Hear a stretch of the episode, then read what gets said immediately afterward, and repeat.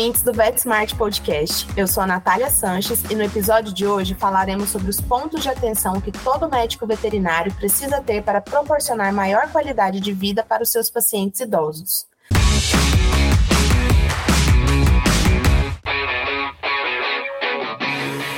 Para falar conosco sobre esse assunto, vamos contar com a ajuda do nosso convidado, Dr. Enori Augusto Massoni.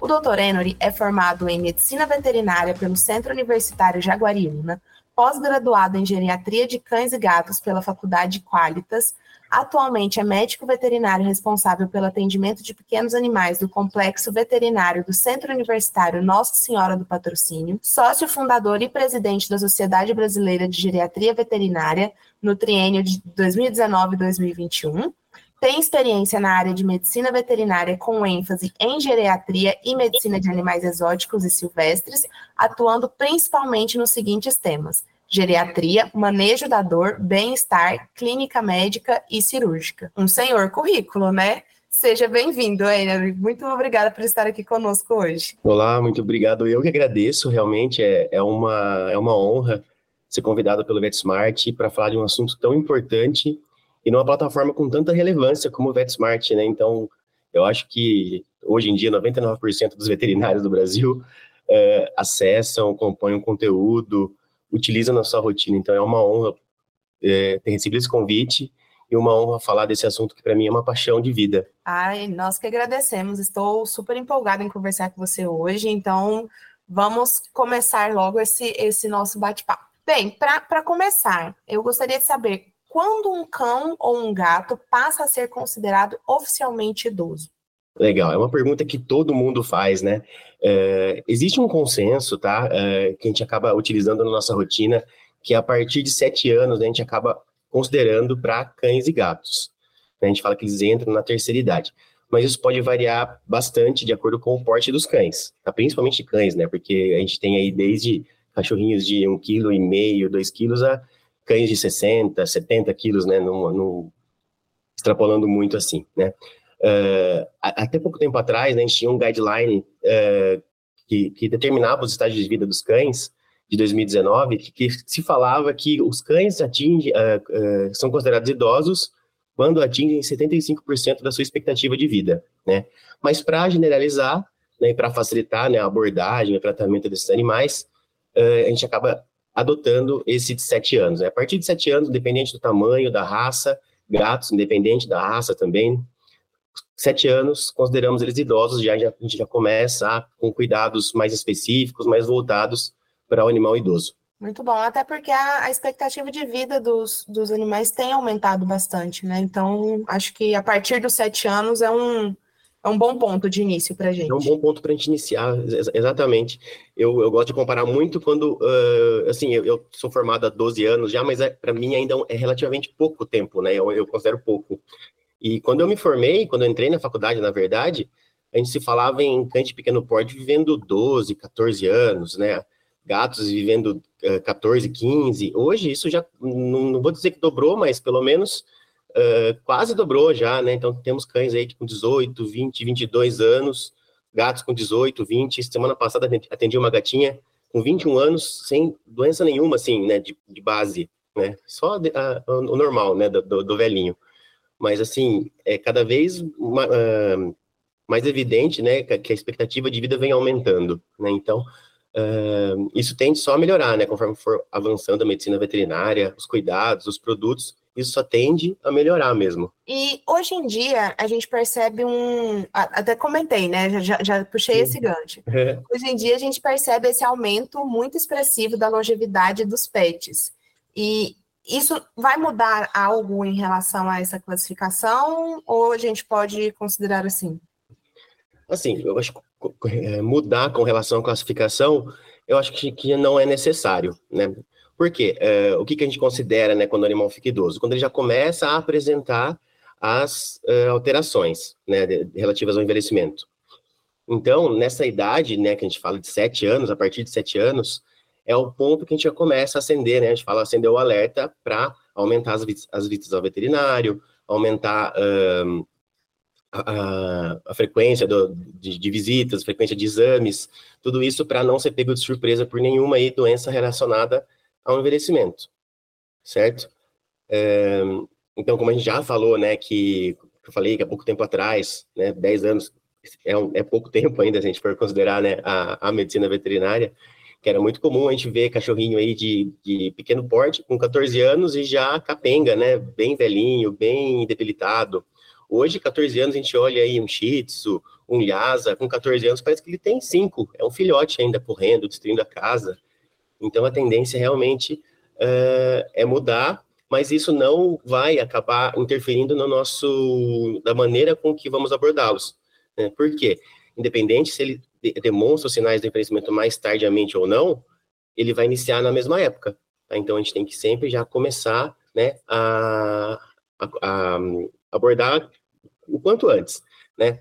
Tenho alguns colegas de pós-graduação e da associação que a gente fala até que a geriatria começa na pediatria, né? Porque se a gente começar a abordar o paciente pensando no envelhecimento dele, desde que desde a prima vacinação, lá quando ele vem filhotinho, bolinha de pelo para a gente na primeira consulta, a gente consegue evitar muitos problemas relacionados ao envelhecimento. Então, uh, talvez é iniciar já um protocolo pensando, no, vamos, vamos extrapolar um animal de grande porte já iniciar uma, uma pesquisa ou um acompanhamento da, da, saúde articular dele, porque com certeza ele vai ter problema articular quando ficar mais idoso. Então, se a gente começar quando ele é filhotinho, a gente evita muito mais esses problemas. Então, quanto antes a gente abordar, né, a gente pode evitar muitos problemas, né? Por isso que a gente fala, é frase basicamente clichê, né? Que a geriatria começa na pediatria.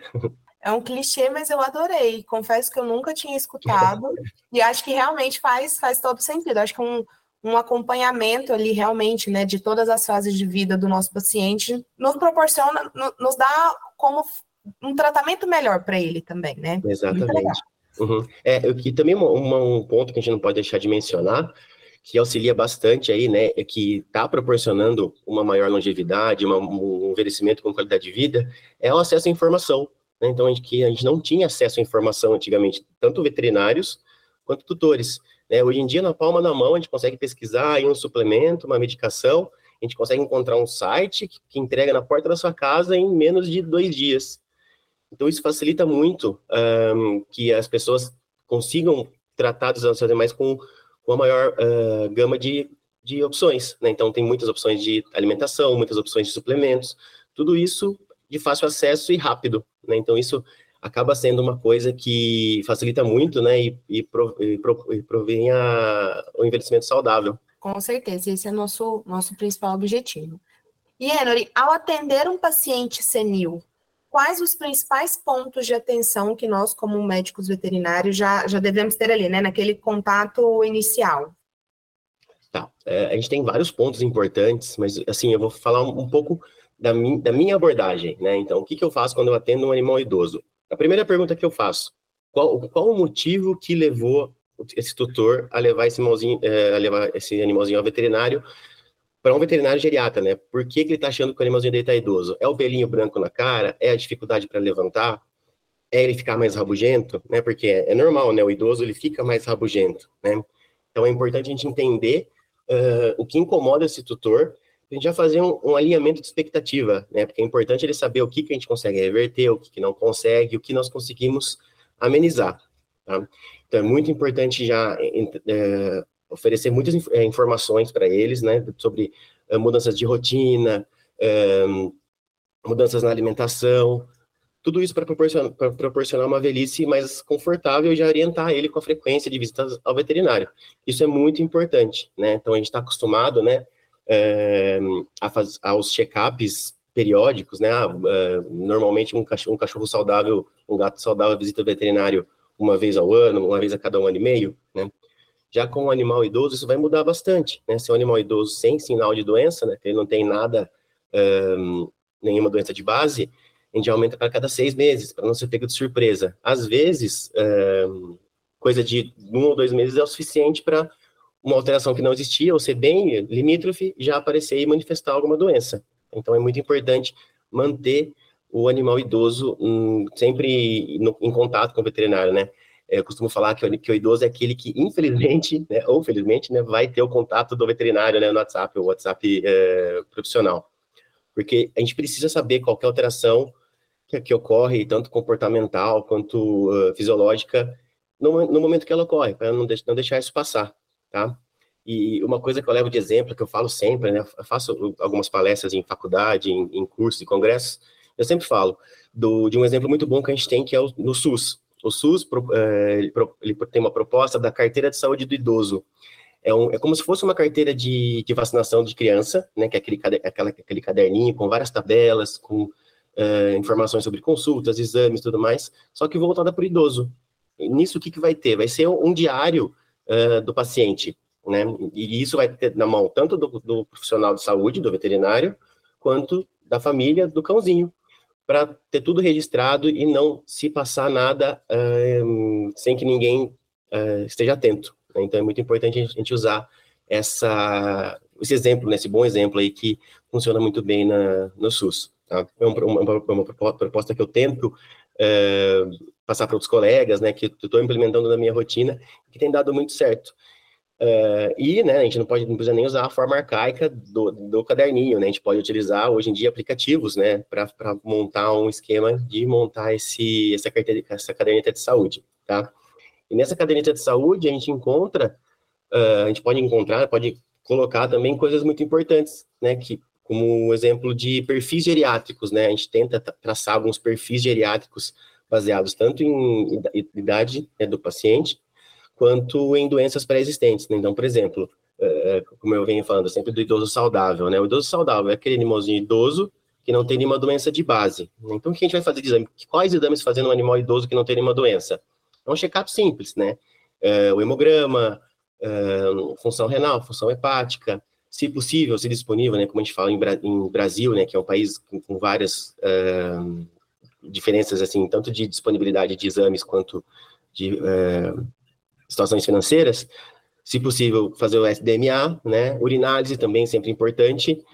Um, e implementar isso semestralmente, certo? Então, para a gente sempre ter esses exames recentes e do animal saudável, para quando ele estiver doente, a gente saber a alteração que ocorreu, certo?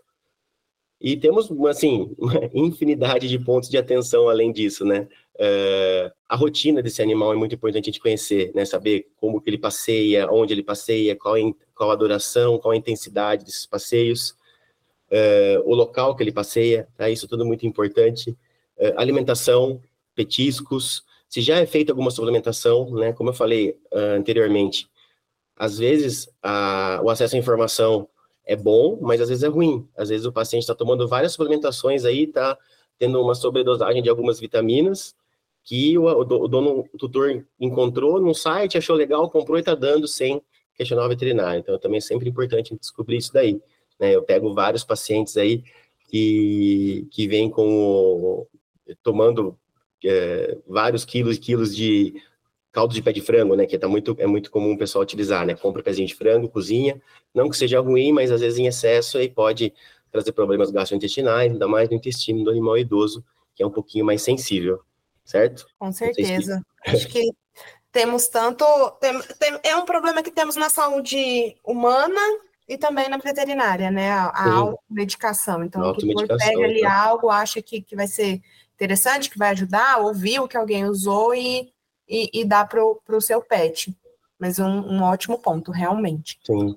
E, e, diante dessas alterações né, comportamentais que a gente vai ter ali no, no, no animal sênior, quais as possibilidades de, de tratamento? Pensando em medicamentos, manejo, qual que é a melhor forma da gente abordar esse, esse paciente?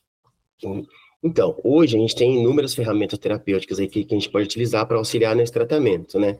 A gente tem desde medicações mais específicas, né, que retardam a recaptação ou degradação de neurotransmissores, que são principalmente a seleginina, uh, elas deixam os neurotransmissores ativos por mais tempo no sistema nervoso central, né? Então, uh, por exemplo, um dos problemas relacionados né, à disfunção cognitiva senil dos animais é a falta de neurotransmissores.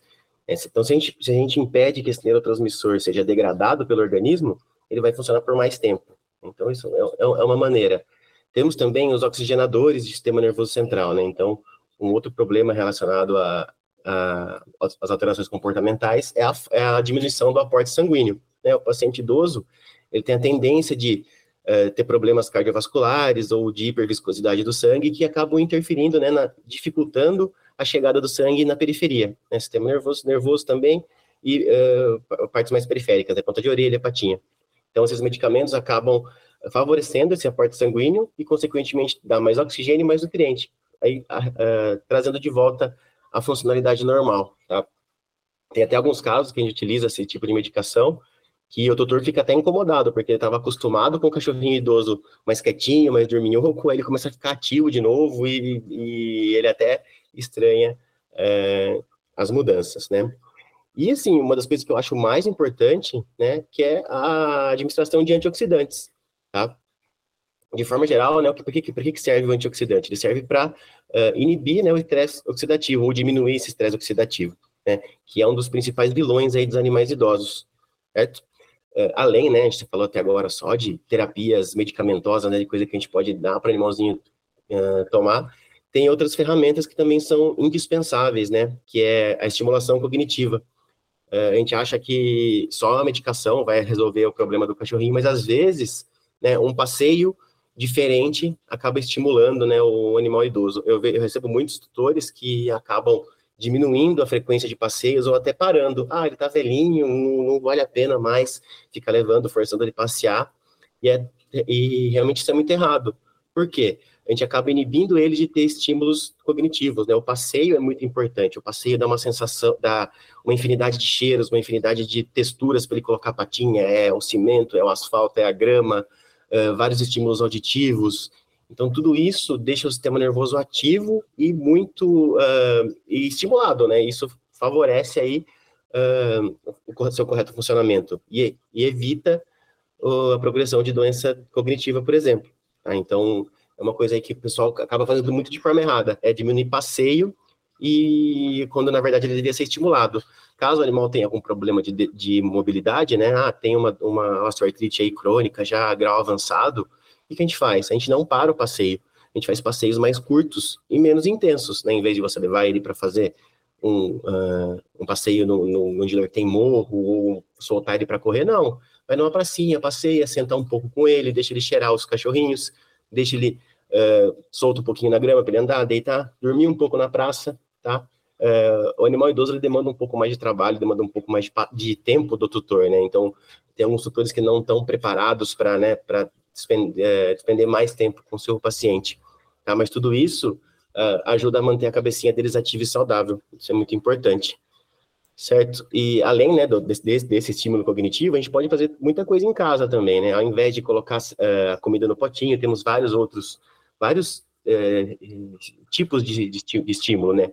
Vários brinquedos que a gente coloca petisco dentro, bolinhas com lugarzinho para encaixar petisco, isso tudo uh, auxilia bastante aí um, em não progredir doença neurológica, certo? Além de tudo isso, a gente tem as, as, terapias complementares, né? Que aí é uma outra infinita gama de possibilidades terapêuticas, né?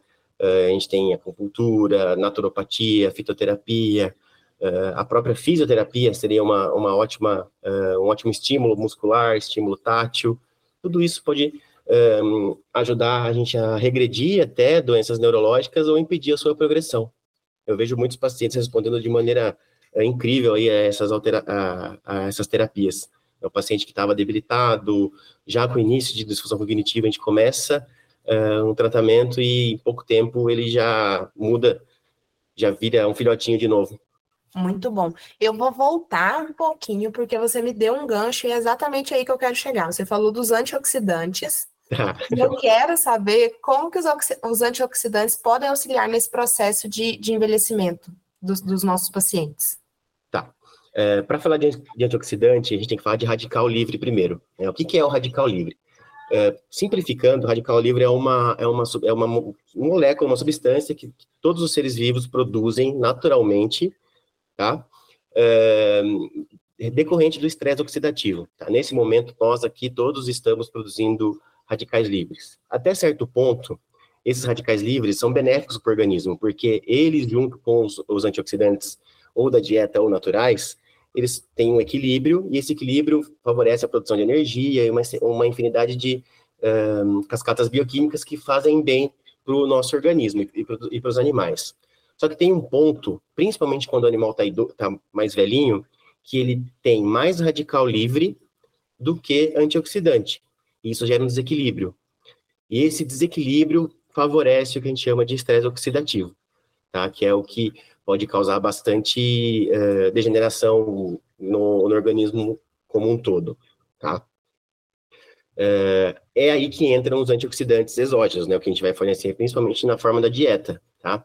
Eu tenho uma imagem que eu gosto muito de é difícil a gente falar no, podcast, que, é, é um, não tem como ilustrar tanto, mas eu tenho uma imagem que eu utilizo muito em aula, que é uma célulazinha, né, tipo, vestida de lutador de boxe, e do outro lado o radical livre de lutador de boxe. E no meio é o juiz, que é o antioxidante. Então, o que, o antioxidante faz? Ele dá uma segurada no antioxidante para ele não agredir demais a célula. Então, são substâncias capazes de proteger as nossas células e dos nossos animais do ataque de radicais livres, tá?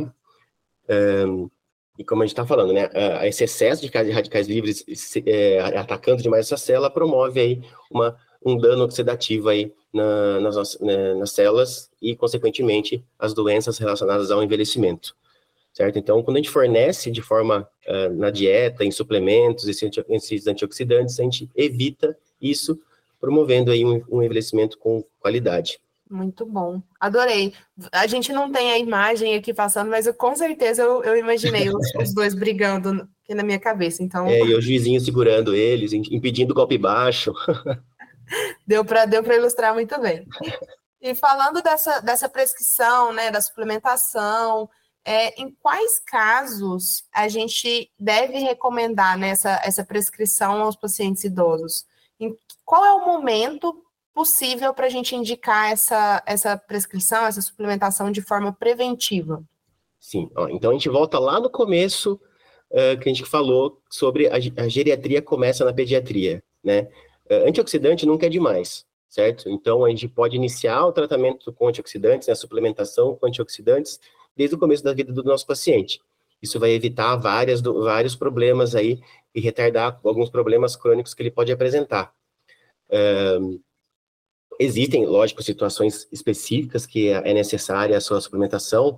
Vamos dar alguns exemplos, como a recuperação de uma doença infecciosa, né? Então, esse animal foi internado aí para, ou foi diagnosticado com a erliquiose, por exemplo, né? Está em tratamento. Uh, durante essa, uh, a, a, doença, né? O, o, estar doente promove um aumento da produção de radicais livres. Então, isso vai causar um desequilíbrio e a gente vai precisar repor antioxidantes para uh, combater isso e o animal não ter um, muitos problemas aí relacionados a, além né, da própria doença em si, relacionados a essa infecção, tá? Eu gosto de trazer um exemplo que é, assim, é, a gente vê na nossa rotina que é, é, é fantástico, mas fantástico da forma ruim, né? A gente vem implementando algumas terapias para impedir isso. Uh, animal idoso que vai fazer tratamento periodontal, né? Fazer a, a, limpar a boquinha, né?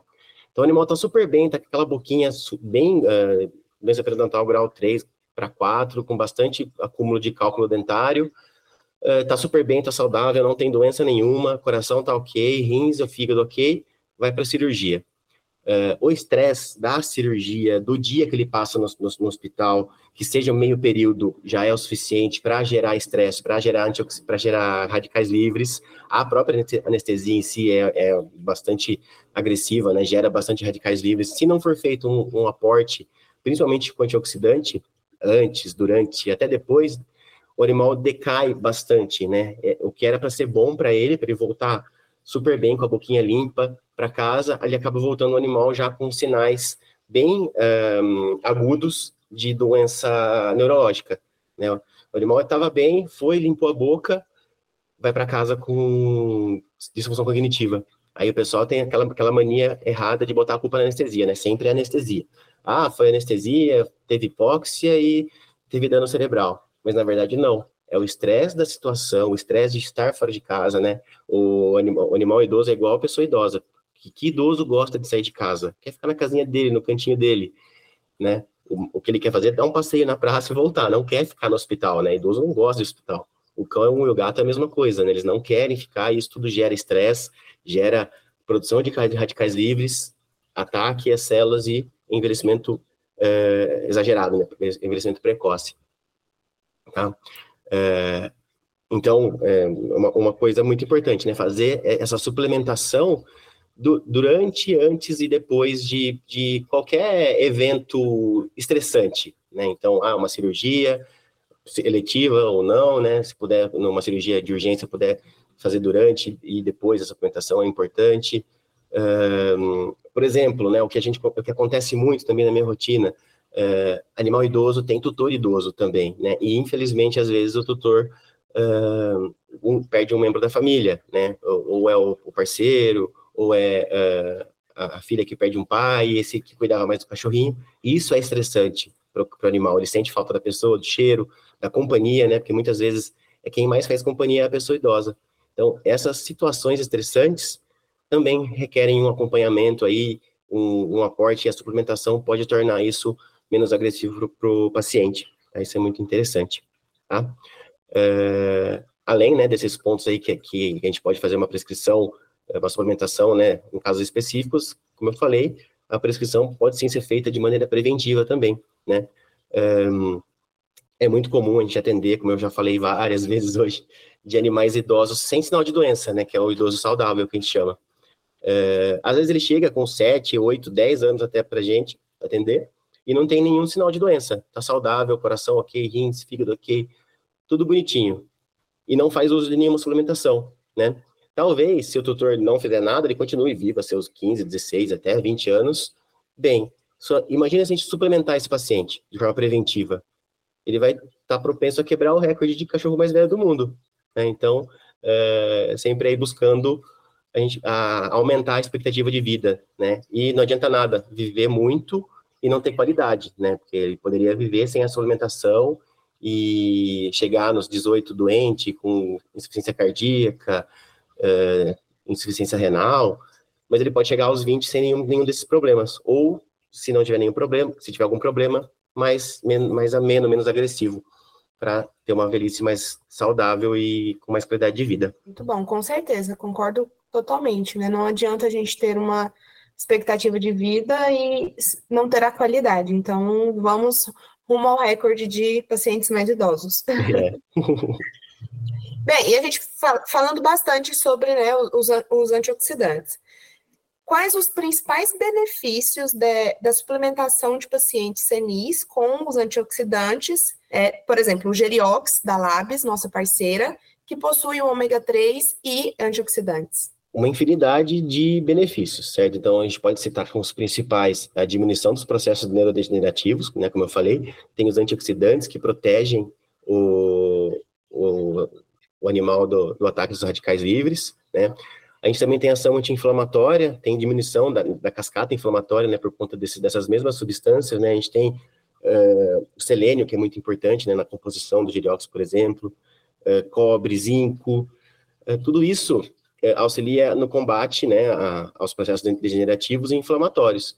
Né, e o ômega 3, a gente não precisa nem falar né, da, da relevância do ômega 3 como promotor de saúde, né, porque ele tem uma infinita gama de, de ações, né, então ele diminui o colesterol ruim, tem propriedade anti, anti-hipertensiva, efeito renoprotetor, né? Uma coisa muito legal também, que a gente tem muito animal idoso, que é a síndrome da hiperviscosidade sanguínea, né? O sanguinho do idoso fica mais viscoso. Por que, que isso é um problema? Porque ele fica mais difícil de correr nos vasos, né? Então, já é um coração que não bombeia o sangue da mesma maneira que o animal jovem. Já é um vaso que não vasodilata da mesma maneira que o animal jovem. Então, se o sangue for mais grosso, isso vai dificultar ele chegar nos lugares que ele tem que chegar. Então, quando a gente tem um, um, um componente que diminui a viscosidade do sangue, então a gente facilita bastante esse processo natural que é do sangue chegar no lugar que ele tem que chegar, tá? uma coisa legal, né, eu, falar, eu sou muito suspeito para falar de Geriox, mas já que você citou ele, é, o que é muito interessante é a, a interação entre esses, os antioxidantes que a gente tem na Geriox, né, que é a, eles são cofatores para a formação da superóxido desmutase de cobre zinco, né, no caso do cobre do zinco, uh, e da glutamina peroxidase de selênio. Então, esses são, a gente chama até de super antioxidantes, né, essa, essa formação aí desses, desses componentes. Então, isso é muito importante, que a gente tenha uma, um combate muito mais acentuado do, dos processos neurodegenerativos, principalmente. Então, uh, a gente consegue aí uh, facilitar muito a vida do organismo que já está envelhecido, fraquinho, a gente consegue promover bastante uh, aporte para ele. Acho que a gente falou de vários pontos aqui hoje, fomos bem completos, né? Falamos sobre enriquecimento ambiental, falamos sobre o check-up, falamos sobre a prevenção. Acho que além da suplementação, quais, esse, quais os cuidados que a gente tem que colocar como os recomendados aos pacientes idosos? Legal, essa é uma pergunta muito importante, né? A primeira coisa que a gente tem que botar na cabecinha do tutor é que a vida dele vai mudar um pouco, tá? É, porque o, o tutor, o animal idoso requer mais atenção, né? Isso requer mais tempo do tutor em si, né? Então, um, a gente tem que pensar que algumas coisas da rotina que são parecem bobas vão ter que ser alteradas, né? Por exemplo, um piso liso, a gente vai ter que proporcionar um, um piso que o animal não escorregue, né? Um piso antiderrapante, né? Colocar uma esteira, aquele, aquele é, borracha moeda é muito legal, é, que promove aí um, um caminhozinho legal para ele não escorregar e não ter, é, não forçar as articulações, né? Com relação ao que nós já conversamos, os passeios, né? Os passeios, a gente não pode parar, muito pelo contrário, a gente tem que aumentar esses passeios, sendo eles uh, mais curtos e menos intensos, né? Então a gente não vai levar ele para escalar uma montanha, mas vai levar ele para passear na pracinha, sentar um pouco, tomar um ar, sentir vários cheiros, ouvir vários barulhos. Tudo isso é importante para estimular o sistema cognitivo dele. Né? Um, com relação, né, se ele está acostumado, habituado a subir em cama, subir em sofá, é muito importante proporcionar uh, condições para ele continuar manifestando esse comportamento. Por quê? É, muita gente, muito tutor acha que ah, o meu, meu animalzinho está idoso, ele está mais rabugento, não quer mais ficar comigo, quer ficar na caminha dele.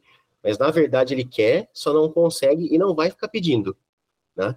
E qual que é o problema disso? Ele está lá na caminha dele deitado, estressado, né, porque ele queria estar com você, mas não está, produzindo radicais livres, atacando as células saudáveis do organismo dele e envelhecendo mais rápido. Tá? Então, essa falta de mobilidade, às vezes, né, o animal não consegue se levantar, ou tem dificuldade, uh, escorrega bastante, tudo isso aí promove que ele se, se movimente menos, fique mais estressado e produza mais radicais livres, né? Eu tenho um caso bem legal de um paciente meu, que era um poodlezinho de 18 anos, né? Hoje, infelizmente, ele já faleceu, mas faleceu saudável, né? Foi dormindo, que ele estava bem mal, bem debilitado, bem estressado, porque ele não conseguia mais ficar em pé, ele escorregava, abria as perninhas e deitava. O que, que a gente fez? A gente comprou uma botinha é, site da China, assim, uma botinha antiderrapante, colocou no pezinho dele. Esse cachorro virou, viveu por mais um ano, quase depois disso, e voltou a ser basicamente um filhote. Levantava, corria no corredor, ia atrás do dono, qualquer, qualquer ponto da casa, tá?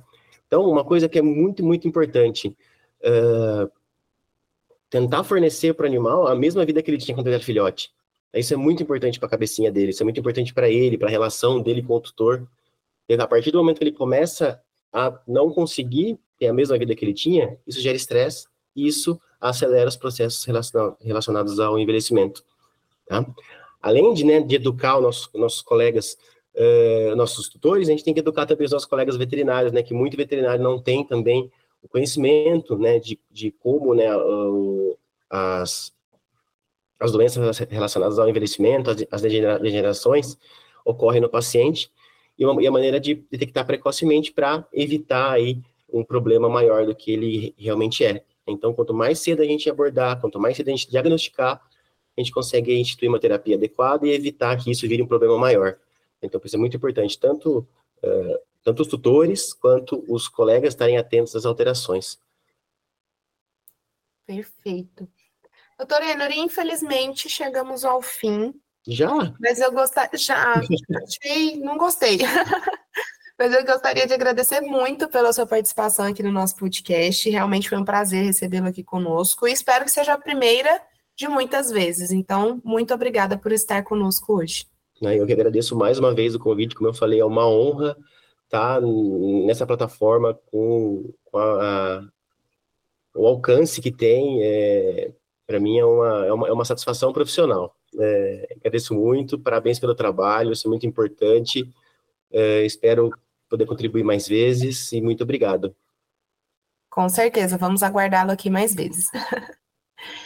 Este episódio tem o patrocínio da Labs e todas as informações técnicas dos produtos, apresentações, indicações, assim como os vídeos, estudos relacionados e uma série de conteúdos estão disponíveis nas páginas dos produtos no VetSmart. É só acessar e conferir. E lembrando que agora todos os nossos ouvintes podem selecionar e ouvir temas semelhantes em um só clique na nossa playlist. Não perca também a oportunidade de participar da comunidade VetSmart, a maior e mais completa comunidade de medicina veterinária do Brasil. Lá você pode interagir com colegas, além de compartilhar materiais de estudos, casos clínicos, experiências e ainda tirar dúvidas gerais sobre diferentes temas. Basta acessar o site comunidade.vetsmart.com.br.